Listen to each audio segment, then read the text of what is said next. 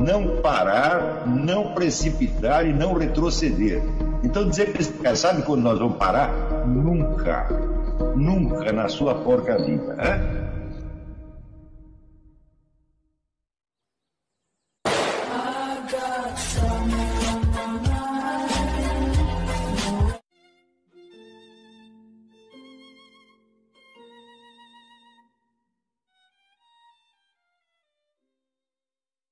Aí pessoal, o nosso canal sempre tentou ajudar vocês na busca pela verdade, através dos vídeos e dos ensinamentos do professor Olavo de Carvalho. Não são só vídeos que a gente coloca aqui no YouTube, na nossa comunidade a gente também coloca artigos e textos do nosso amado professor. Espero que estejam gostando e quem puder, ajude o nosso canal, compartilhe ou apoie se puder.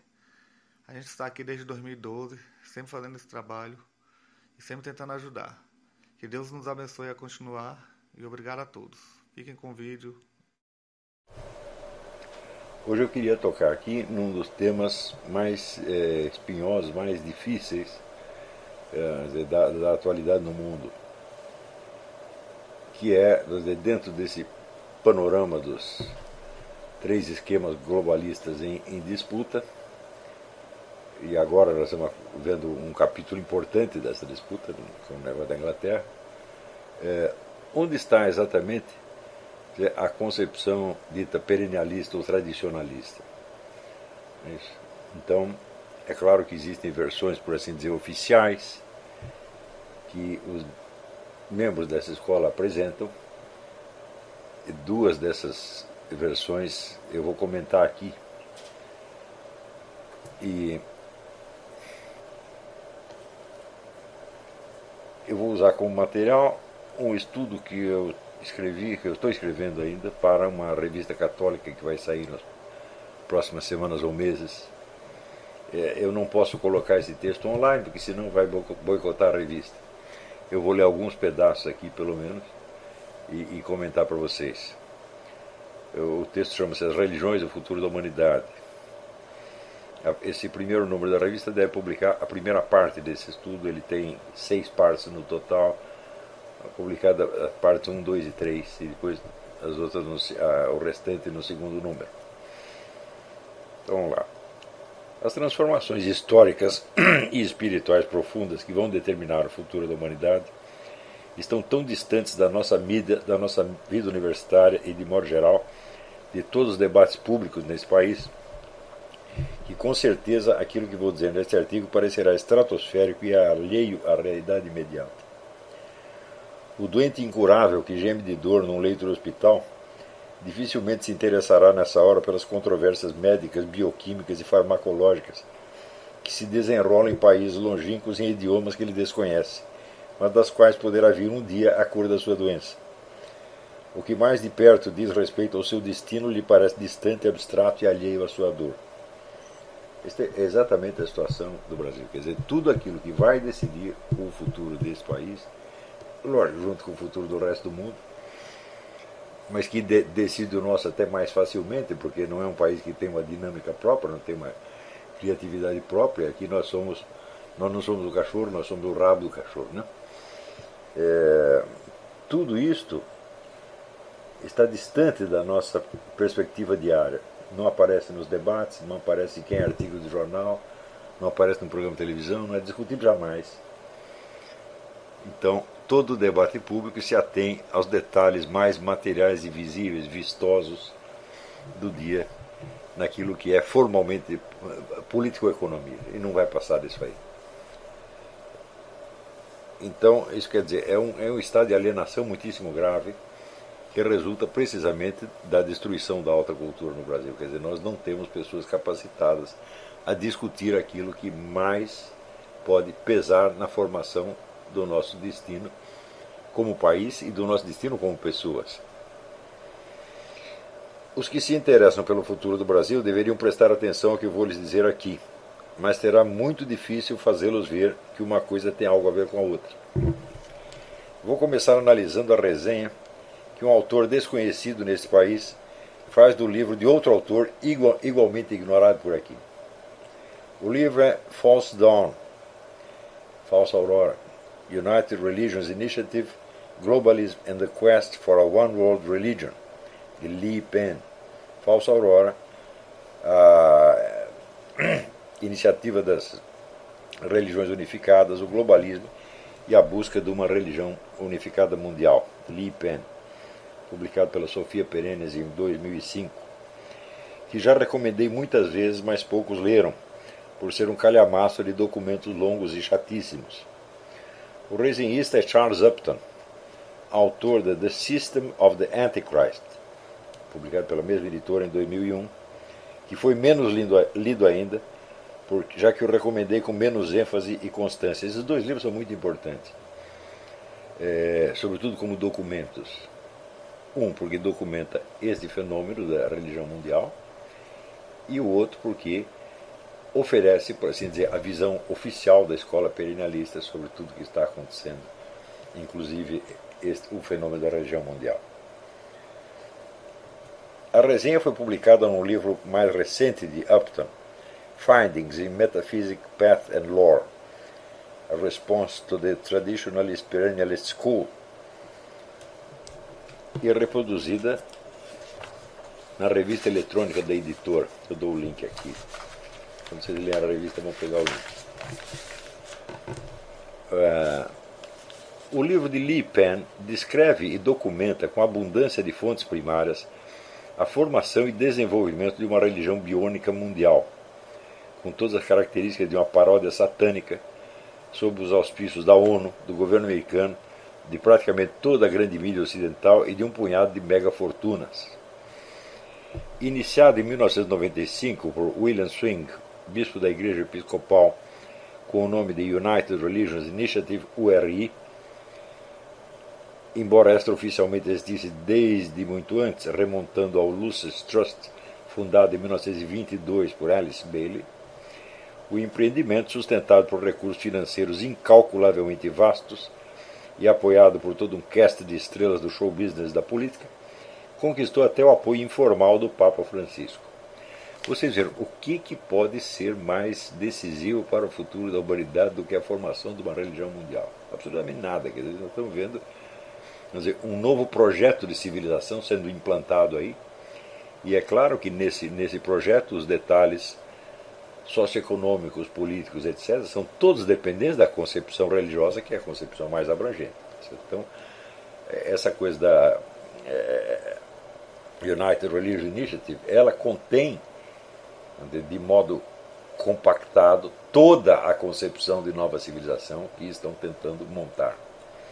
De modo que se você não acompanha este fenômeno, você nunca vai entender o resto.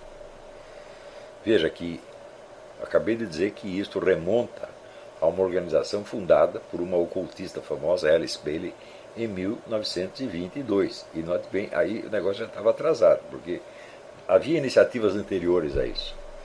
Né? A própria fundação da Sociedade Teosófica, que é século XIX, a vinda do Jorge Gurdjieff, que foi bem no começo do século, a vinda do Jorge Gurdjieff da, da Armênia para o Ocidente, e assim por diante. Então, tudo isto, vamos dizer, é um, um, uma iniciativa de escala mundial que foi preparada ao longo de um século e que assume uma forma, por assim dizer, oficial, é, definitiva com essa URI, né, em 1995 o Lee Pen ele se concentra mais na documentação da URI, portanto na documentação mais nova, mas ele não deixa de aludir às organizações anteriores. Né? Com o lindo objetivo de criar, aspas, um mundo de paz sustentado por comunidades engajadas e interconectadas, comprometidas com respeito à diversidade, com a resolução não violenta dos conflitos e com a justiça social, política, econômica e ambiental. Fecha aspas. O movimento reúne em festivas celebrações ditas ecumênicas católicos, protestantes, judeus, muçulmanos, budistas, shintoístas, animistas, espíritas, teosofistas, barrais, sikhs, adeptos da New Age, da Wicca, do satanismo, do reverendo mundo, do Hare Krishna e de qualquer culto indígena ou ufológico que se apresente dando a tudo um sentido de fraternidade universal que dissolve entre sorrisos de condescendência mútua as mais óbvias e insuperáveis incompatibilidades entre essas diversas crenças. Isso está acontecendo diante de nós. Quer dizer, a ONU já tem, um, um, um, dentro da ONU tem um, um templo ecumênico onde você pode ir lá fazer uma missa católica, fazer um, um, um rito de macumba, o que você quiser. Né? Essas, esses encontros ecumênicos já foram realizados em milhares de lugares, com a presença de papas, inclusive. Tem até a cena em que o Papa estava lá assistindo um rito é, africano com mulheres seminuas né, e tendo que achar bonito, botando, botando um sorriso amarelo. Então isso está acontecendo o tempo todo. Todas as religiões e pseudo-religiões somadas, fundidas e mutuamente neutralizadas reduzem-se assim a um instrumento auxiliar do projeto globalista voltado à criação de um governo mundial. Grosso modo, a ideologia que gruda uns nos outros esses elementos heterogêneos e inconciliáveis é o universalismo low brown da nova era. Low brown é baixo nível mental, é baixo nível cultural que, copiando mal e mal a linguagem da tradição hindu, proclama serem todas as religiões nada mais que aspectos locais e acidentais assumidos por uma revelação primordial única, donde se conclui que, por este ou aquele caminho, todo mundo chegará mais dia menos dia aos mais altos estágios da realização espiritual humana ou mesmo sobre-humana. Essa ideologia teve precursores no século XIX, como Allan Kardec, Helena Petrovna Blavatsky, a célebre teosofista e literalmente batedora de carteiras, Gilles Douanel, fundador da Igreja Agnóstica Francesa, Gerard Dancos, mais conhecido como Papus, Jean Bricot e, de modo geral, todos os componentes do movimento que viria a se chamar ocultista. Esse universalismo, que no início do século XX soava apenas como uma fantasia exótica, é uma coisa que penetrava em círculos muito reduzidos, né? sobretudo de, onde, de, de gente rica e desocupada que não tem mais nada que fazer, ficava curtindo então esses orientalismos, essas coisas exóticas, achava lindo. Mas, vamos dizer, na cultura em geral, isso não tinha peso. Né? Acabou por penetrar tão fundo no senso comum das multidões que hoje a equivalência de todas as religiões em dignidade e valor é um dogma subscrito por toda a grande mídia mundial. Vocês já repararam nisso? Né? Quer dizer, é proibido você defender uma religião contra outra. Isso é na mídia ocidental inteira, né? sem exceção. Se você diz que a sua religião é superior a outra, você é acusado de crime de racismo. Né? Então, quer dizer, a, esta ideia desse esse tipo de universalismo de baixo nível, que é uma mistureba desgraçada, é, isto aí não apenas se popularizou e se alastrou pelo mundo, mas adquiriu autoridade sobre as multidões na autoridade que se expressa, sobretudo, na mídia, no meio universitário e às vezes na legislação. Você tem leis que obrigam você a, se não pensar, pelo menos dizer que as coisas são assim. Longe de ser um fenômeno espontâneo, essa radical transformação das crenças coletivas reflete o trabalho incessante dos onipresentes agentes da URI, a cuja interferência nenhuma organização socialmente relevante está imune. Não é necessário, portanto, enfatizar a importância desse projeto dentro dos planos globalistas. Nem, é claro, é possível negar o valor do trabalho de Lee Pen ao reunir e ordenar documentação mais que suficiente para provar a unidade de inspiração e de estratégia por trás de fenômenos que ao observador leigo podem parecer dispersos e inconexos. Então, por exemplo, você tem, por um lado, uma aparição de um UFO num lugar qualquer, e por outro lado, você tem lá uma declaração do Papa. Tá certo? Ah, parece que uma coisa tem nada a ver com outra. Quando você vai ver, está tudo na URI. Hum? O resenhista Charles Upton enaltece os méritos do livro e acrescenta-lhe um esclarecimento que, diz ele, já havia transmitido pessoalmente ao autor com total concordância deste. O esclarecimento é este. Não se deve confundir o universalismo paródico da nova era e da URI com o universalismo highbrow da escola dita tradicionalista ou perennialista, inspirada em René Guénon, Fritjof Schuon, Ananda Kumaraswamy e seus continuadores.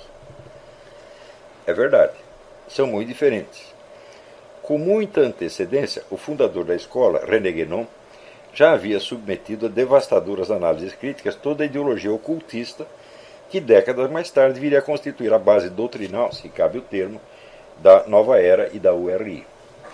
Para você ver como nós estamos atrasados, outro dia mesmo saiu aquele artigo do infeliz, né, o Júlio Som Zero, né, é onde ele diz que o, o Guénon é um dos expoentes da nova era. Fala, mas né, isso aí é a mesma coisa que dizer que o Putin é um dos expoentes do catolicismo romano. Tá? É isso.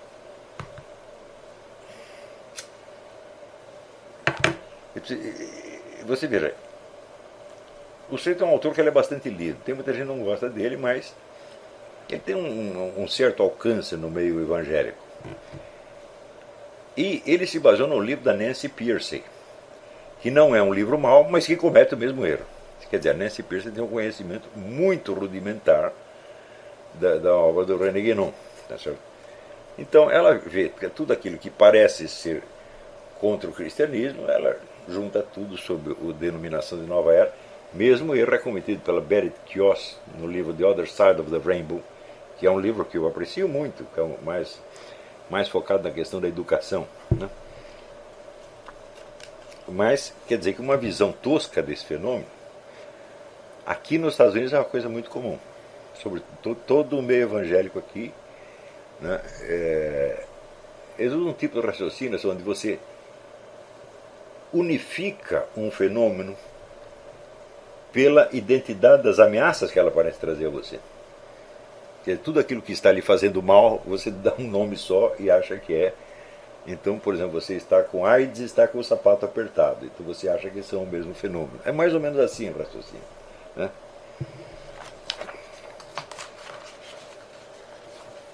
Membro e até bispo da Igreja Agnóstica na juventude, Guénon saiu logo atirando e não fez prisioneiros. Nem um pouco mais intactos ficaram o espiritismo de Allan Kardec, a teosofia de Madame Blavatsky e mil e um outros movimentos, nos quais Guénon via a encarnação mesma daquilo que ele chamava pseudo-iniciação e contra-iniciação. A primeira constituindo a imitação simiesca da, da espiritualidade, a segunda a sua inversão satânica. Quer dizer, ele vê a coisa de uma maneira escalar. Primeiro vem a, a pseudo-iniciação, que falsifica tudo e cria uma confusão desgraçada. E daí em seguida vem a contra-iniciação, que já é o satanismo, o satanismo organizado, por assim dizer, satanismo de alto nível. É, na verdade, o contraste entre o universalismo da URI e o da corrente guenoniana schuoniana vai muito além da mera diferença entre lowbrow e, e highbrow, embora essa diferença seja patente aos olhos de quem os compare. De um lado, vemos um pastiche de sincretismos inconsequentes reforçados por alguma retórica humanitária sentimentaloide ou futurista, ora progressista, ora conservadora para agradar a todos, e adornado no máximo aqui e ali pela adesão superficial de algum escritor da moda como Aldous Huxley e Alan Watts. Do outro lado, construções intelectuais sofisticadas, uma compreensão profunda e organizada dos símbolos religiosos e esotéricos de todas as tradições, um domínio cabal das fontes reveladas e uma técnica comparatista que se aproxima em precisão quase que de uma ciência exata. Por acréscimo, algumas das análises mais consistentes da crise civilizacional do Ocidente, nas suas várias expressões cultural, social, artística, etc. A diferença salta aos olhos de qualquer leitor culto. Em contraste com a michórdia sincretística da nova era, temos aqui um universalismo no sentido forte da palavra, uma visão abrangente e ordenante que não somente apreende com extrema eficácia os pontos comuns entre as várias cosmovisões espirituais, mas dá razão e fundamento da sua diversidade. Se tem um fundamento comum, por que, que se deve diversificar? Há toda uma explicação guenoniana, schwoniana para isso. De modo que a essa articulação do uno e do múltiplo se subordina, na verdade, toda a história universal das ideias e das crenças quando você vai ver essa teoria que o, o Schwann chamara de unidade transcendente das religiões, e essa doutrina, vamos dizer, da é, revelação primordial, que se desdobra e se ramifica nas religiões presentemente existentes, ela não é só uma história da unidade transcendente das religiões, ela é uma interpretação da história humana inteira. Não é isso? É, de modo que a essa articulação do uno e do múltiplo se subordina, na verdade, toda a história universal das ideias, das crenças, das teorias e práticas, numa palavra, tudo que o ser humano fez e pensou na sua caminhada sobre a Terra. Não há praticamente nada, nenhum fenômeno, nenhum pensamento, nenhum acontecimento fausto ou infausto, que de algum modo não encontre alguma explicação perennialista, eficiente e persuasiva, quando não irrefutavelmente veraz.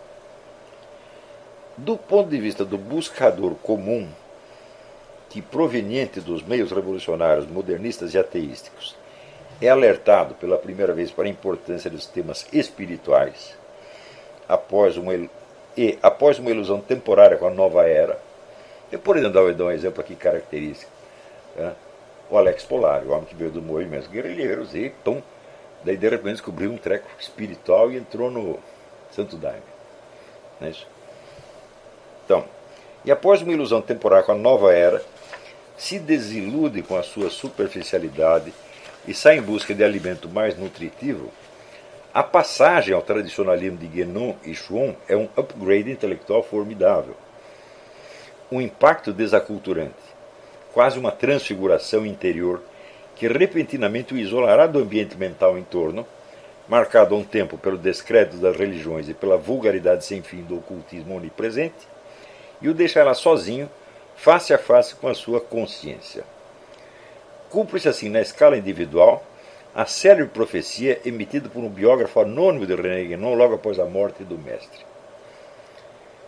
Então, eu estou descrevendo aqui dizer, o que é uma espécie de modelo da caminhada espiritual do jovem ocidental em busca da verdade. Quer dizer, primeiro ele está imerso nesse ambiente cultural, materialístico, hedonístico, etc. etc. É, e um dia ele descobre, não, tem que haver alguma coisa a mais do que isso. Ele pode descobrir sozinho ou pode por alguma de alguma influência recebida, um vídeo que ele assistiu, uma pregação que ele ouviu, um livro que ele leu. Não, tem que ter um algo a mais. Então começa a procurar e naturalmente o primeiro produto que ele encontra à sua disposição é todo esse material da nova era. É ufologia, é, é viagens astrais e assim, assim por diante. Né? Porém, se for uma pessoa intelectualmente dotada, ela logo vai se desiludir com isso. Mas, é claro que a passagem do indivíduo para a nova era pode durar alguns anos ou pode durar a vida inteira. Eu conheço pessoas que entraram nisso aos 19 anos e aos 80 ainda estavam lá. É então, eu tinha um amigo, o Willy Wirtz, que ele já deve ter morrido, a última vez que eu o vi ele estava com 82 anos, e ele tinha passado a vida estudando UFOs. E a grande mágoa da vida dele é que ele nunca tinha visto um UFO. E ele estava crente que ele nunca tinha visto porque ele não tinha desenvolvimento espiritual suficiente para, para ver o UFO. Né? Quer dizer, como se o UFO fosse uma aparição espiritual. Da filha de contas, esse UFO é um treco material, é de metal, tal, ou não, ou não existe, né? Mas, quer dizer, é, chega a ser uma coisa patética. É assim, é, gente fica com dó. Como é que a pessoa se mete nisso e fica nessa porcaria a vida inteira? Muitos ficam a vida inteira. Mas tem pessoas que têm alguma exigência intelectual a mais. Pessoas de maior cultura, que têm mais é, leitura literária, filosófica, etc, etc, logo acaba é, se desiludindo com essa coisa e procurando algo a mais. Mas acontece o seguinte, as religiões atualmente existentes ele não vai procurar. Tá certo? Porque acredita que a civilização materialista e científica já superou isso. Então, superamos as religiões e caímos no materialismo e não estamos satisfeitos, precisamos de um algo a mais. Fenômeno que já tinha sido diagnosticado pelo próprio Augusto Comte. Né? Quer dizer, a revolução quebra dizer, as tradições religiosas e inaugura uma época de positivismo científico, mas fica faltando alguma coisa. Então, o próprio positivismo tem que fornecer uma, aquilo que ele inventou na época, a religião da humanidade. A religião da humanidade não pegou muito, mas mais tarde apareceram outros substitutivos entre os quais a nova era. Então, na no, a nova era também, ela de certo modo ela é, é, muito rica, ela é um negócio oceânico, não termina mais. E tem muitos é, é, estudos, investigações livros e autores que são de alto nível, mas que estão ali metidos na nova era. Né? É, o próprio Ken Wilber não escapa da nova era. Né? O Alan Watts também não escapa da nova era. Aldous Huxley está tudo na nova era. Então, um pouco de produto highbrow tem, tem ali. Né? Então, o sujeito pode permanecer nisso durante bastante tempo. Mas aqueles que são realmente mais exigentes acabam mais dia menos dia encontrando o material do Guénon e Schwann. E de repente ele se vê colocado num outro, num outro mundo, dizer, muito mais é, substantivo, muito mais sólido, muito mais confiável, muito mais sério no fim das contas. Né? É, onde a primeira impressão que você tem é o seguinte: você está tomando contato com uma corrente cultural que supera tudo que existe no, no meio, supera o materialismo, supera o cientificismo, supera os discursos das várias religiões existentes, supera tudo. É como se viesse assim, um, uma, uma, redoma e pum, abarcasse o mundo inteiro. Essa é a impressão que você tem. Né? Por exemplo, quando é, eu lia aquela antologia do. Foi o primeiro material da, do, dessa escola que chegou na minha mão foi o livro do Jacob, Jacob Needleman, The Sword of Gnosis. Né? É, que é uma antologia de textos. Tem lá textos do Guénon, do Schon, do Martin Lings, do Burkhardt, etc, etc. Eu, na minha vida, nunca tinha visto uma crítica tão profunda e tão fundamentada da modernidade quanto, quanto aquela. Só o texto do, do, do, do Titus Burkhardt a respeito da ciência moderna já é um negócio de cair de costas. Né? Sem contar coisas que vieram depois.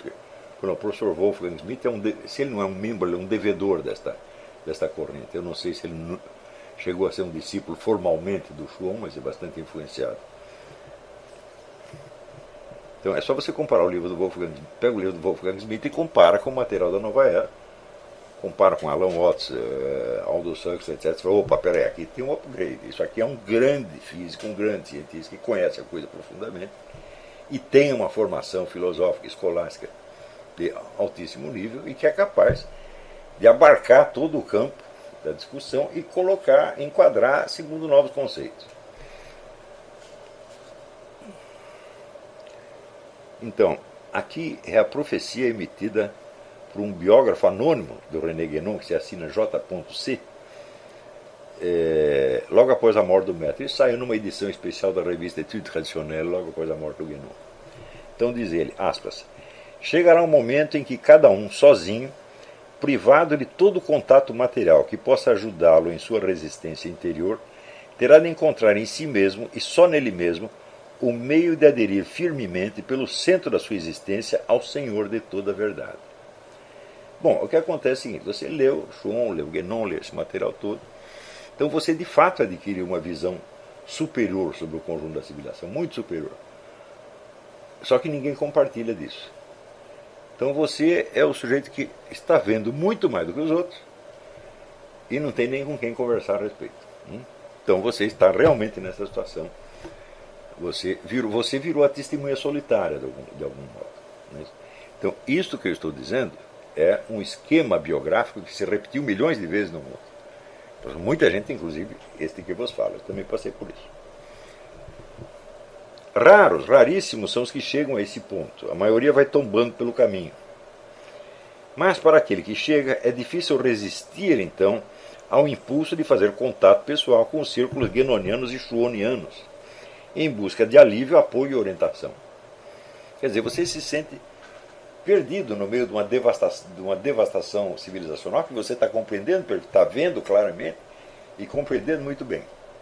Né? Então você diz, bom, então isso aqui está tudo perdido, nós estamos realmente no fim do mundo, isso aqui é o, é o Kali Yuga, como diz o Guénon, é a etapa final, né? é tudo, agora é tudo barbárie animalidade, né? e aqueles que estão compreendendo a coisa estão sozinhos e nada podem fazer. Então, a essa altura, é difícil você resistir à tentação de procurar um desses autores. Né? Saber agora o que, é que nós fazemos, para onde nós vamos. Quem puder apoia nosso canal. É por esse processo de seleção espontânea que se forma a elite intelectual que como veremos adiante, Guénon tinha vista no livro Oriente e Ocidente de 1924. Isso quer dizer que esse esquema biográfico, que para quem o vive é apenas uma sucessão de coisas que se passaram com ele, é um esquema repetível. Hum? E, de certo modo, calcular de antemão. Quer dizer, quando Guénon começa a escrever, começa a publicar, ele sabe que as pessoas vão passar por esse trajeto. E que, no fim, vão terminar na mão dele. Pois é evidente que entre as várias cosmovisões em luta, a mais abrangente, que absorve e explica todas as outras, está no topo. É o cume da consciência de uma época, o nec plus ultra da inteligência e do inteligível. O que confere ainda mais autoridade ao ensinamento perennialista, note esse termo perennialista foi inventado pela turma do Schuon. E já os guenonianos não gostam muito do termo, mas grosso modo se aplica a eles também. Né? O que confere ainda mais autoridade ao ensinamento perennialista é a afirmação reiterada de seus expositores de que ele não é invenção sua, mas o mero traslado em linguagem teórica atual de revelações imemoriais que remontam a uma fronte originária única, a tradição primordial. Afirmação idêntica na superfície à dos próceres da nova era, mas agora fundamentada numa superabundância de provas documentais, de argumentos racionais, de toda uma ciência organizada do simbolismo universal e do comparativismo. Essa é a parte mais absolutamente notável da obra do René Guénon. Né? É ele pegar símbolos de várias tradições espirituais diferentes, pode ser o cristianismo, pode ser uma religião indígena, pode ser o hinduísmo, o budismo, qualquer coisa, e mostrar, em primeiro lugar, onde, o sentido metafísico disso aí. Quer dizer, por trás do símbolo você tem uma doutrina metafísica, você, você tem uma ciência. Né? E esses vários símbolos eles são traduzíveis uns nos outros. Não se correspondem exatamente, mas são traduzíveis. Tá? Por exemplo, se você pegar o livro do Louis Charbonneau-Lasset, Le Bestiaire du Christ, é, Charbonneau-Lasset era um arquiteto, um homem com uma formação filosófica e formação perennialista também bastante desenvolvida, e que percorreu a França desenhando e fazendo um verbete sobre cada um, todos os símbolos animais que representavam o Cristo nas igrejas. Quando você vai ver assim, uma multidão, Cristo é praticamente representado por todos os animais, cada, um, cada animal representando um, um, um aspecto do Cristo.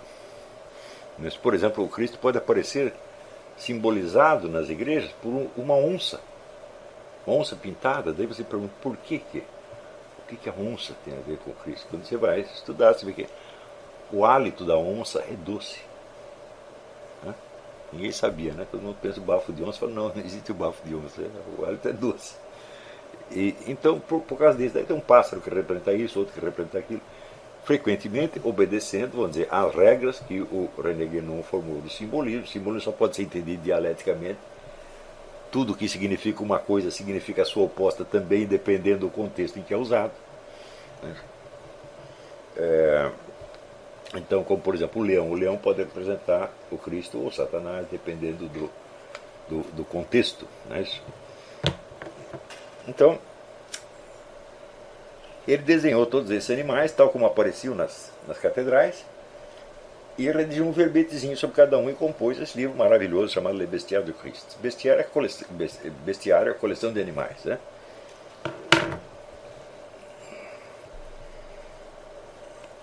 Então, esta, esta técnica do Guénon de lidar com os símbolos é um negócio assim de você cair de costas, da coisa de uma precisão e de uma perfeição fantásticas. Hum? em como ele encontra correspondência e como ele não se deixa enganar no meio das semelhanças e diferenças. Né? Então, existe uma coletânea de ensaios do Guénon chamada Símbolos Fundamentais da Ciência Sagrada, é, onde ele faz vários estudos sobre simbolismos animais, vegetais, arquitetônicos, linguísticos, etc. etc. É, assim, é melhor que qualquer dicionário de símbolos no mundo. Né? 80% do dicionário de símbolo que tem no mundo é baseado no Guénon. Né? Então, nunca houve no estudo do simbolismo alguma coisa que se comparasse com a obra do Guénon. Hum? É, é claro que ele não se limita ao simbolismo, a obra do Guénon é bastante complexa, é toda uma, uma catedral, é uma arquitetônica é, muito sofisticada, mas o simbolismo é uma parte importante. É, então, mas agora fundamentado numa superabundância de provas documentais, de argumentos racionais, de toda uma ciência organizada do simbolismo universal e do comparatismo, da qual nascem tudo de força intelectualmente deslumbrantes, como o Symbole de la Science Sacrée, do próprio Grenon, símbolo da ciência sagrada, e A Treasury of Traditional Wisdom, de Whittle Perry, um dos mais próximos colaboradores de Schwann nos Estados Unidos. Monumental coletânea de textos sacros organizados de modo a ilustrar, acima de qualquer dúvida razoável, a convergência essencial das doutrinas e símbolos das grandes tradições religiosas espirituais, a unidade transcendendo as religiões, como a denominava Schwann, no título de um livro que ninguém menos que T.S. Eliot considerou o maior feito de todos os tempos no campo da religião comparada. Isso quer dizer que o Perry ele faz com os textos sacros o que o Charbonneau Lasser fez com o simbolismo dos animais. Ele vai pegando e articulando um com o outro e mostrando, vamos dizer, assim, acima de qualquer suspeito, demonstrando a tese do, do, do, do por trás de todas as grandes religiões existe uma doutrina metafísica que é a mesma. Tá? As diferenças mínimas. Né? Toda semelhança com o universalismo da URI é enganosa. Em primeiro lugar, todos os perennialistas, sem exceção, insistem que as doutrinas, símbolos e ritos das várias tradições em particular malgrado apontem sempre para uma realidade suprema que é a mesma em todos os casos, têm uma integridade própria, não podem ser objeto de fusão, mescla ou sincretismo. Ou seja, não podem sofrer o tipo de operação unificante que precisamente caracteriza a nova era. Em segundo lugar, nem tudo que se apresenta com o nome de religião, espiritualidade, esoterismo ou coisa parecida pode entrar nessa síntese. Bem ao contrário, é comum a todos os perennialistas a distinção precisa, rigorosa e até intolerante entre tradição, pseudo-tradição e antitradição. Boa parte do material compactado na nova era entra nessas duas últimas categorias e, longe de integrar a unidade da fonte primordial, representa a paródia ou negação de tudo o que vem dela. Para você ver o erro imenso de, de achar que o Guénon é nova era. Não tem nem sentido. Né? É, em terceiro e mais importante lugar, a unidade transcendente das religiões é mesmo transcendente, não imanente. As religiões aí estão unificadas apenas pelo topo. Eu estou dizendo assim, é o que eles dizem, pelo topo, pelo cume e núcleo vivo das suas concepções doutrinais, e não pela variedade irredutível das suas liturgias, dos seus códigos morais e das suas diferentes vias de realização espiritual. E onde precisamente está esse núcleo e topo? Está nas suas respectivas concepções metafísicas, que de fato são convergentes, como a simples coletânea organizada por Whittle Perry basta para demonstrar acima de toda a possibilidade de controvérsia. Nesse sentido, as religiões e tradições espirituais podem ser vistas sem distorção como adaptações de uma mesma verdade primordial às condições histórico-culturais, linguísticas e psicológicas dos vários tempos, lugares e civilizações. Os vários exoterismos, refletiriam nas suas diferenças a unidade de um mesmo esoterismo primordial.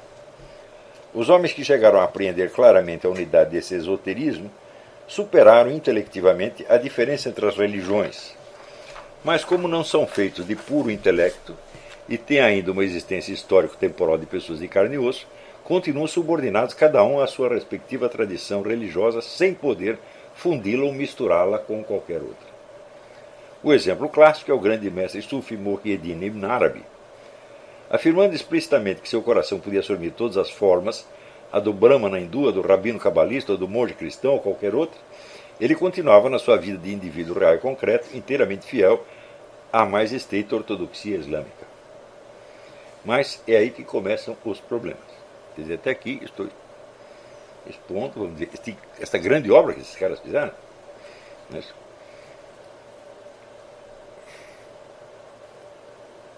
É claro que tem gente que, conhecendo mal, ou até conhecendo um pouco mais, empina o narizinho e vira as costas e vai embora. Por exemplo, C.S. Lewis, ah, esse game não é um charlatão. Ponto final. Hum? Ele não aguentaria 10 minutos de discussão com o Guénon, claro. Daí o pessoal diz, por que você não aprecia tanto o C.S. Lewis? Por causa disso. Coisas desse tipo. Hein? embora fosse um homem de uma cultura extraordinária e, sem dúvida, um cristão muito é, sincero, verdadeiro e um grande apologista da religião cristã. É um homem que chega, vamos dizer, a um, a um limite da sua capacidade, do seu horizonte de, de visão e fica com medo de ir para adiante e começa a, a xingar. Né? Então, isso é uma demonstração de impotência intelectual. É, bom, eu acho que esta escola ela é suficientemente grande, suficientemente rica, é, para que no mínimo, no mínimo, ela impõe algum respeito. Você vê o tamanho da coisa, né? a, potência intelectual dos caras e dizer, a solidez do edifício que eles construíram. É, você tem que entrar ali com respeito e absorver e aprender tudo que eles têm a ensinar. Tá? E se você tiver sorte, chega um dia em que você sai de dentro. Você percebe algo que já não está dentro daquela redonda. Isso pode acontecer ou pode não acontecer.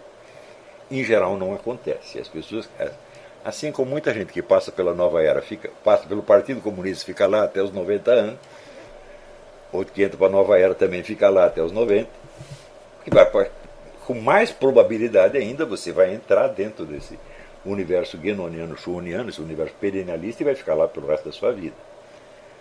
Tem alguns que saem porque entraram em conflito e ficam loucos. Isso aí eu me lembro do meu professor de artes marciais, Michel Weber, que era um profundíssimo estudioso do Guénon e que deu um belíssimo curso né, na, na, na, minha escola na época sobre a metafísica oriental. É, ele dizia: Olha, esta revelação aqui vai, des, vai desequilibrar muita gente. Tem pessoas que não vão sair inteiras desse negócio. Não por coincidência, o Guénon assinava os seus primeiros trabalhos com o pseudônimo de Esfinge, quer dizer, decifra-me ou devoro aqui. Né? Em geral, você é devorado, quer dizer, entra dentro daquele universo e não vai sair nunca mais. Ali dentro ele pode fazer uma carreira intelectual brilhante, pode fazer contatos maravilhosos, pode entrar num caminho iniciático, sufi ou qualquer outro, pode virar um autor tradicionalista também famoso. Tá é, em suma, isso pode enriquecer a sua vida de tal modo que nunca mais você sai dali de dentro.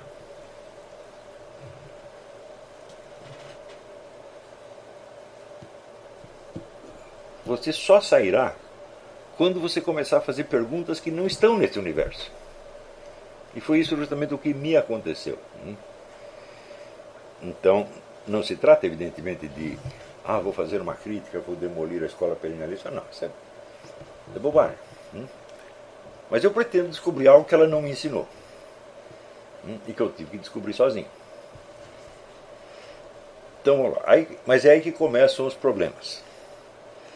Desde logo, essa concepção exige, ao lado da diferenciação horizontal entre as várias tradições no tempo e no espaço, hinduísmo, cristianismo, judaísmo, etc., etc., uma distinção vertical ou hierárquica entre as partes inferiores e superiores de cada uma. As inferiores ou exotéricas são historicamente condicionadas e por elas as tradições se afastam umas das outras até o ponto da hostilidade mútua e da total incompatibilidade. As partes superiores, esotéricas, refletem a eternidade imutável da verdade, onde todas as tradições convergem e se encontram. Né? Até o Michel costumava usar uma frase do Teilhard de Chardin, um autor que ele desprezava, mas a frase era boa, ele dizia, tudo que sobe converge. Tá certo? Então, as tradições se diferenciam à medida que se afastam da fonte primordial e penetram no mundo histórico-social, no mundo da existência humana terrestre. Né? Mas, se você remonta o caminho, você encontra a unidade lá em cima. Hum? É o que eles dizem. Hum? Há, em suma, uma religião popular feita de ritos e normas de conduta, igual para todos os membros da comunidade, e uma religião de elite, apenas para as pessoas qualificadas, que por trás dos símbolos e das leis podem apreender o sentido último da revelação. Pela prática dos ritos de agregação que os integram na tradição religiosa e pela obediência às normas, os homens do povo obtêm a salvação post-mortem das suas almas. Quer dizer, você pratica a religião, obedece às normas morais, na medida da sua possibilidade, né? É, obtém, por exemplo, no cristianismo, você faz a sua confissão, toma a sua comunhão, etc. Bom, você fez isso a sua vida inteira, quando você morre, a sua alma está salva. Hum? Por meio de ritos de iniciação, que não são ritos de agregação. O rito de agregação é aquele pelo qual você entra numa, numa comunidade. Porque na hora que você é batizado, você é agregado à comunidade cristã. Né?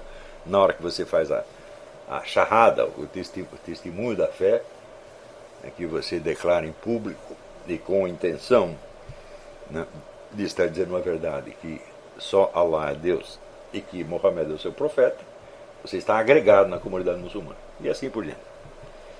Então, ritos de agregação e ritos de iniciação. Por meio de ritos de iniciação, os membros da elite obtêm já em vida, e muito acima da mera, mera salvação, a realização espiritual que os arrebata do simples estado individual da existência para transfigurá-lo na própria realidade última ou Deus. No livro do Guénon, Os Estados Múltiplos do Ser, que é bastante fundamentado nas doutrinas hindus, você verá que o estado individual da existência, esse no qual nós vivemos aqui como individualidades distintas, é só um dos muitos estados possíveis. Tá Porque na realidade só existe uma, uma realidade, tudo o que não é a realidade fundamental é mais ou menos ilusório. Tá certo? Não é totalmente ilusório, quer dizer, alguma existência tem, mas não tem existência em si mesmo. Hum? Então, comparado com o ser primordial, infinito, absoluto, eterno, etc., etc., todos os outros seres não são provavelmente substâncias, são adjetivos. Né? Só ele é substantivo. Né? É um modo de dizer, não é muito rigoroso, mas é mais ou menos isso. Então, veja, uma coisa é você praticar as religiões e obter a salvação, se bem que a noção de salvação não existe em todas as religiões. Tá certo? É... Outra coisa completamente diferente é o que o Guénon chama realização espiritual a ser obtida através da prática de ritos iniciáticos. Hum? Que puxa você para cima do estado de salvação e já em vida faz com que você seja absorvido na realidade suprema. Mais ou menos como São Paulo apóstolo que diz: Não sou eu mais que existo, é o Cristo que existe em mim. Ele foi absorvido, sem ser eliminado, evidentemente. Né? Então, isso quer dizer que aquele indivíduo ele é a presença do Cristo a partir daquele momento. Né? É bom não falar muito dessas coisas perante o público em geral, que pode escandalizar-se ante a decifração de um mistério que deve permanecer opaco para sua própria proteção espiritual. Você imagina o que é quiser pegar um, pegar um Zé Mané e convencer ele que ele vai ser Deus amanhã ou depois. É, é, a maioria, evidentemente, fica doida. Né? Tá então, o sujeito entrar nisso, ele tem que ter um senso, vamos dizer, de todas as mediações semânticas que tem nisso, né, dos vários modos de participação na divindade, que não são uma identificação completa, também não são uma supressão do indivíduo. Tá certo? E, bom, eu, isso, para isso eu precisaria dar uma outra aula só sobre esse negócio. Vocês estão acompanhando essa coisa aqui? É, é, é bem conhecida a história do Sufi Mansur al-Halaj, viveu de 858 a 922 no calendário europeu, que após ter chegado à última realização espiritual saiu gritando An-al-Haq, eu sou a verdade, e foi decapitado pelas autoridades exotéricas.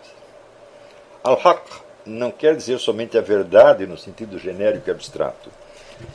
É um dos 99 nomes de Deus registrados no Corão. De modo que a declaração de Al-Halaj equivaleria literalmente a Eu sou Deus. Do ponto de vista da ortodoxia esotérica, isso resultava em negar o princípio corânico da unicidade de Deus, constituindo um crime que devia ser castigado com a morte. Mais tarde, depois de ter decapitado o infeliz, os juristas islâmicos admitiram que afirmações proferidas por sufis em estado de arrebatamento místico escapavam à alçada da justiça comum e deviam ser aceitas como mistérios indecifráveis. Então o sujeito fica aí falando aí, Analhaq, eu sou Deus, não sei o que ele está querendo dizer com isso, então não podemos julgar. A relação entre o exoterismo e o esoterismo no Islã é uma coisa bem caracterizada, bem nítida. Eu vou explicar isso daqui a pouco. No sentido explícito, legal e oficial, Isto aqui é o ponto fundamental do negócio. No sentido explícito, legal e oficial, a distinção entre exoterismo e esoterismo só existe numa única tradição, o Islã. Corresponde à distinção entre Sharia e Tariqat. Sharia é a lei comum, todo mundo, já é a expressão que hoje já se popularizou. E Tariqa, que é uma palavra que por lado quer dizer uma palmeira, uma por outro lado quer dizer um caminho, uma via. É, de um lado, a lei religiosa obrigatória para todos. De outro, a via espiritual de livre escolha, só para as pessoas interessadas e dotadas. A aplicação dessa distinção a todas as outras tradições é meramente sugestiva ou analógica. Isto aqui é muito importante, isso aqui é o fundamental. Eu acho que esse é o ponto mais fraco de toda a escola perennialista. Né? É, a aplicação dessa distinção a todas as tradições é meramente sugestiva ou analógica, uma figura de linguagem e não um conceito descritivo apropriado. Com isso, o edifício inteiro do perennialismo começa a balançar um pouco. Hein? Vamos dizer, sem negar a veracidade de tudo que eles descobriam. Existem, por exemplo, esoterismo e exoterismo na tradição hindu, justamente aquela de cujo vocabulário René Guénon se serve mais frequentemente, por julgar que o hinduísmo alcançou clareza máxima na exposição da doutrina metafísica? A resposta é evidentemente não. Não há esoterismo e exoterismo no hinduísmo. A distinção de castas é algo de completamente diverso. Primeiro, porque o ingresso na casta superior não é de livre escolha. O sujeito nasce Shudra, Vaishya, Kshatriya ou Brahmana e assim permanece para sempre. Segundo, porque acidentalmente membros das castas inferiores podem alcançar os mais altos níveis de realização espiritual sem mudar de casta. Não só existem altos, altíssimas realizações espirituais nas quatro castas, mas existe até entre os párias, os chandalas. Eu tenho, esqueci o nome agora, mas no século XXI, um famoso santo pária, tá certo? que, é, inclusive, os brahmanas o convidavam para entrar no seu templo e dizia: Não, não posso. Terceiro, porque os ritos da casta superior ou brahmana nada tem de secreto ou discreto. Qualquer Zé Mané pode conhecê-lo, só não tem autorização de praticá-los.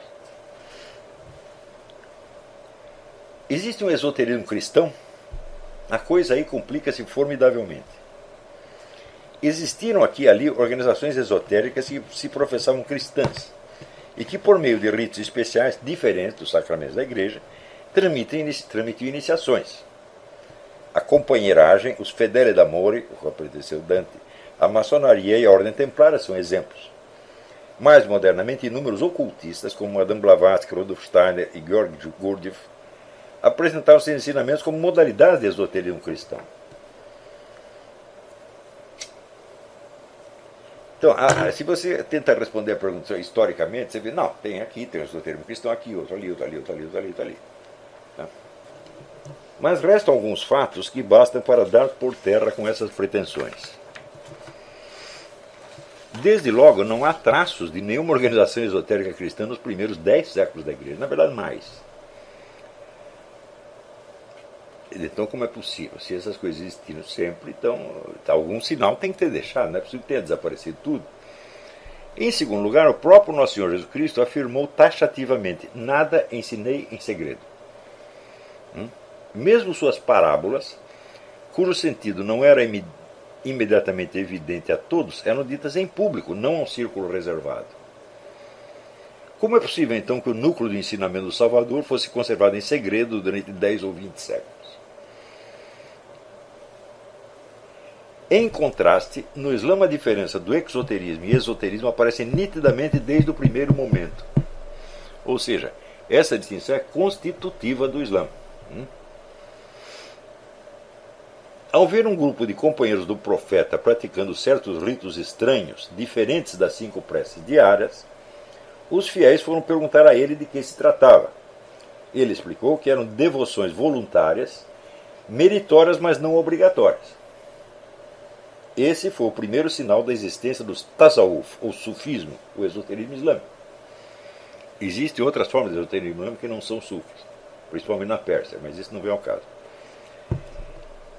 Em terceiro e mais decisivo lugar, os sacramentos da igreja não são meros ritos de agregação, são iniciáticos de pleno direito. Não dão acesso somente à comunidade de fiéis ou à sua egrégora ou consciência coletiva, mas, Deus juvante, quer dizer, com a ajuda de Deus, ao conhecimento mais íntimo da realidade suprema que o ser humano pode aspirar. Não sou mais eu que existo, diz o apóstolo, é Cristo que existe em mim. Que raio de ritos esse homem praticou para chegar a esse ponto? Nada além do sacramento. Não, ele não participou de uma sociedade secreta que tinha lá outros ritos, ritos iniciais. Não, os ritos são esses, são os sete e pronto, acabou. João Paulo II, no seu catecismo, declara explicitamente que os sacramentos são os passos da iniciação cristã, com esses termos. E não é concebível que num texto tão formalmente doutrinário usasse o termo como mera figura de linguagem. Catecismo não é lugar para você usar figura de linguagem, assim como, como um texto legal, qualquer um texto legal profano, não é lugar para ficar usando figura de linguagem, quanto mais o catecismo da igreja. O padre Juan González Aristeiro, Arinteiro em dois livros memoráveis que provavelmente constituem o cume da literatura mística no século XX, demonstra com abundância de argumentos e exemplos que a via dos sacramentos foi aberta justamente para dar a todos, sem exceção, o acesso aos mais altos patamares da realização espiritual. O livro chama-se La Evolução Mística e Questões Místicas. Né? Eu já tive várias, várias reedições. Nunca, que eu saiba, nunca foi traduzido, isso só circula em espanhol. Hã? Tem inglês? Aqui estou me falando que já tem uma tradução em inglês. A distinção de exotéricos e esotéricos só serve aí como uma nomenclatura co convencional para designar o diferente aproveitamento espiritual obtido por este ou aquele indivíduo, conforme as suas aptidões, seu empenho e os movimentos da graça divina. Quer dizer, tem um sujeito que lá participa do sacramento, continua sendo o mesmo idiota, fica até pior que antes. E outro, São Paulo, não sou o maior que existe, é o Cristo que existe em mim. Passaram pelo mesmo sacramento. Né? Então, você pode dizer que um é exotérico e o outro é esotérico, mas não que exista um esoterismo e um exoterismo. Quer dizer, essa apenas a diferença do aprofundamento que cada um tirou. O próprio Cristo, quando ele expõe as parábolas, ele disse: Eu estou dizendo isso, a maioria não vai entender, mas vocês vão entender. Então ele está supondo uma diferença de nível de entendimento, não uma diferença de ritos, né? porque a parábola era dita para todo mundo. Entende mais quem tiver ouvido para ouvir que ouça. Né? Todos os cristãos que receberam os sacramentos são, portanto, iniciados, no sentido estrito que o perennialismo dá a essa palavra. A diferença entre os vários resultados espirituais obtidos pode ser explicada por um conceito desenvolvido pelo próprio René Guénon, o de iniciação virtual. Nem todos os rituais de iniciação, explica ele, produzem imediatamente os resultados espirituais que lhes correspondem. Esses efeitos podem permanecer retidos por muito tempo, até que algum fator externo ou a evolução do próprio recipiente os convoque à plena manifestação. Então, existe também, o, próprio Guénon menciona, o caso de iniciações que o indivíduo não sabe que recebeu. E no caso cristão, isso é notório, o sujeito pode ter sido batizado com duas semanas de idade, ele não sabe que ele recebeu uma iniciação, mas as possibilidades espirituais podem se manifestar mais tarde. Para complicar um pouco mais as coisas, o próprio Fritjof Schwann reconheceu que os sacramentos cristãos tinham alcance iniciático. Hum? Para vocês avaliar o quanto essa questão é espinhosa para a escola perennialista, basta lembrar que, publicada a opinião de Schwann a respeito, Guénon reagiu com indignação e fúria, chegando a romper relações com seu discípulo e continuador. Quer dizer, essa questão não é brincadeira ali dentro. Né? Alguma coisa de muito importante depende da resolução disso aqui. Né? Guénon continuou teimando que os sacramentos cristãos eram apenas ritos de agregação e que autênticas iniciações só existiram em determinadas organizações secretas ou discretas como a companheiragem e a maçonaria. Para sustentar essa tese, inventou uma das hipóteses históricas mais artificiosas que alguém já viu. O cristianismo teria surgido inicialmente como um esoterismo, mas em vista da decadência geral da religião greco-romana, teria sido forçado ex post facto a popularizar-se, acabando por reduzir-se a um exoterismo. Não há absolutamente nenhum sinal de que isso jamais tenha acontecido. Bem, ao contrário, Jesus falou abertamente às multidões desde o início da sua pregação. Né, assim, ele estava falando para um grupinho de iniciados e depois, ah, a religião romana acabou, nós vamos ter que ocupar o espaço, ter que fazer alguma coisa. Então começar a falar para todo mundo. Não foi assim. E os sacramentos não sofreram nenhuma mudança substancial de forma ou conteúdo ao longo dos tempos. Quaisquer que possam ter sido seus erros em outros domínios, nesse ponto João estava com a razão. Ela não é só nesse ponto, está com a razão em muita coisa. É também só como figura de linguagem que a distinção de exoterismo e esoterismo, ou de ritos de agregação e de iniciação, pode se aplicar ao judaísmo, já que os cultores de mistérios cabalísticos, que é o esoterismo, esoterismo judaico, não são ali outros senão os próprios sacerdotes do culto oficial. Quem são? Os rabinos. Né?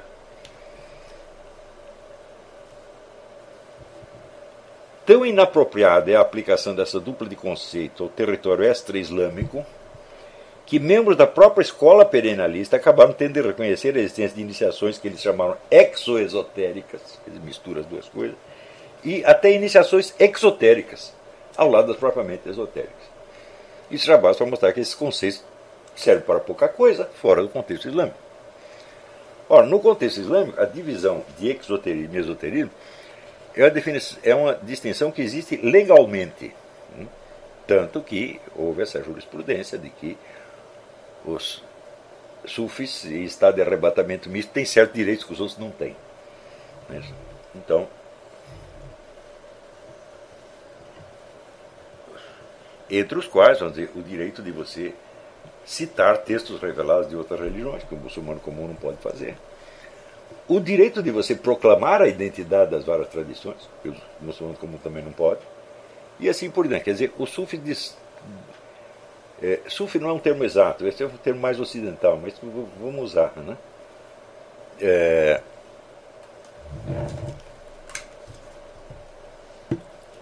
os sufis têm certos direitos que os outros não têm, e eles constituem uma comunidade à parte. Não é um negócio secreto, em geral as pessoas sabem quem pertence a uma tarica. Hum? É, algumas taricas são bastante populares, tem bastante gente, é? Mas o pessoal sabe, aquele ali é da tarica, é o sufo. Tá certo? E as relações entre o sufismo e a ortodoxia islâmica sempre foram relações ambíguas. Porque você vai ver que em alguns lugares, os camaradas que são reconhecidos como mestres, como grandes espirituais sufis, são também autoridades na, na, na religião ortodoxa, na, na, Sharia. Isso aconteceu com o próprio, o próprio uh, uh, mestre e depois sogro do Guénon, o Sheikh El Keber, do Egito. Ele era um sufi, ele era um homem da Tarika, reconhecido como um grande homem espiritual, e ao mesmo tempo era uma autoridade exotérica, quer dizer, um jurista uh, islâmico. Em outros lugares há um conflito feroz, que culmina às vezes na morte. Né? Pancadaria, morte, etc, etc. Ou seja, em alguns lugares os sufis são enaltecidos, em outros lugares são perseguidos, em alguns lugares são mesma, as duas coisas ao mesmo tempo. Então basta isso para você ver, olha, existe aqui uma fronteira muito nítida e uma fronteira muito nítida e dois códigos de conduta que não coincidem exatamente. Não é isso? Então, eu, por exemplo, eu vi membros de taricas, na Europa eu vi, é, na Europa e no Peru, vamos dizer, encontrei também, e aqui nos Estados Unidos, eu vi muitos membros da tarica bebendo champanhe, bebendo uísque na sua cara. O, o Houellebecq, Michel Houellebecq, né, no livro Submission, ele mostra lá um, guenoniano, um seguidor do Matarica, que é um cara importante na política francesa, bebendo uísque, bebendo vinho na frente do, do, do visitante. Tá? Coisa que, pela, pela regra islâmica, é não só um pecado, como um crime. Então você tem, vamos dizer, em algumas taricas você tem uma flexibilidade a mais. É isso. E outras não. Hum? Mas basta isso para você ver que são territórios distintos. Também há um fenômeno de que, como a tradição islâmica é muito exigente, muito rigorosa em matéria da sua ortodoxia, você não tem um ambiente adequado para a livre discussão filosófica. Resultado: as filosofias se desenvolveram muito mais dentro das taricas do que fora. E acontece esse fenômeno, observado pelo Henri Corbin. Henri Corbin era embaixador da França na Pérsia e um grande estudioso do esoterismo islâmico. E ele observou que obras fundamentais da, da, da filosofia associada ao sufismo só tinham circulado dentro das taricas e nunca tinham sido impressas. Assim é porque ele ia passando de mão em mão e não tinha existência pública. Ele, algumas foram divulgadas por ele em primeiro lugar, quer dizer, na verdade foram divulgadas no Ocidente, na França, antes de ser divulgadas na própria Pérsia. Né?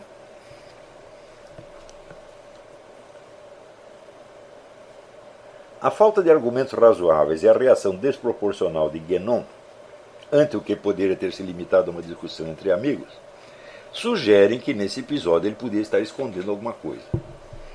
Não podendo ou não querendo falar claro, apelou a uma hipótese absurda e tentou reduzir o interlocutor ao silêncio mediante uma exibição de autoridade que Chuon educadamente rejeitou.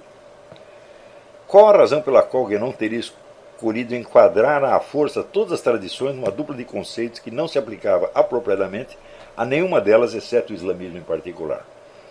Por que esse homem, tão criterioso em tudo mais, se permitiu tamanha arbitrariedade, colocando-se assim numa posição vulnerável que se viu posta em risco tão logo João levantou a questão das iniciações sacramentais? Quase com certeza teve para fazê-lo motivos que, ao menos naquele momento, não podiam ser discutidos abertamente. Não podiam não, ou não deviam ser discutidos abertamente. Mas mesmo antes de esclarecer esse ponto, é preciso levantar outra questão. Você está aguentando ainda ou está? Hum? Pode ir? Ninguém morreu? Então vamos lá. Terceira parte. Que as, que as tradições materialmente diferentes convergem na direção do mesmo conjunto de princípios metafísicos é o que não se pode mais colocar seriamente em dúvida.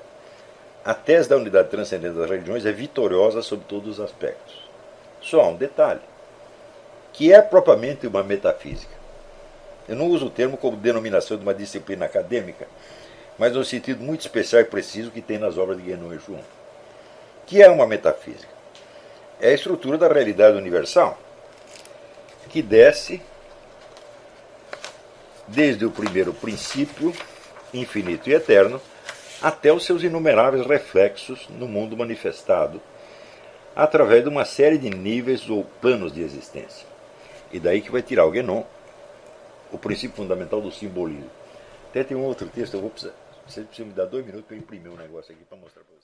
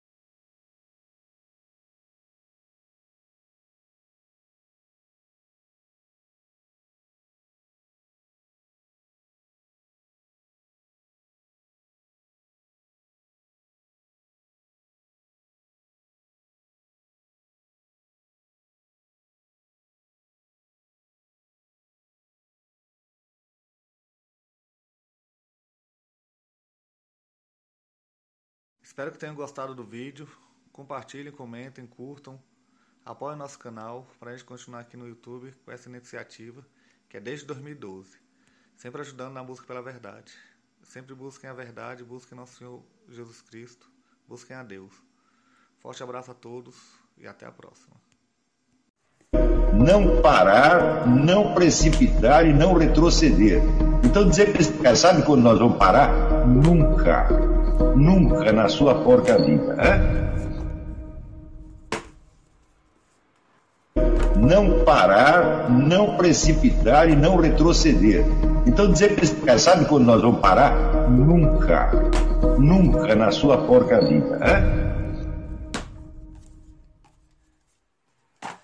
Não parar, não precipitar e não retroceder. Então dizer cara, sabe quando nós vamos parar? Nunca, nunca na sua porca vida. Né?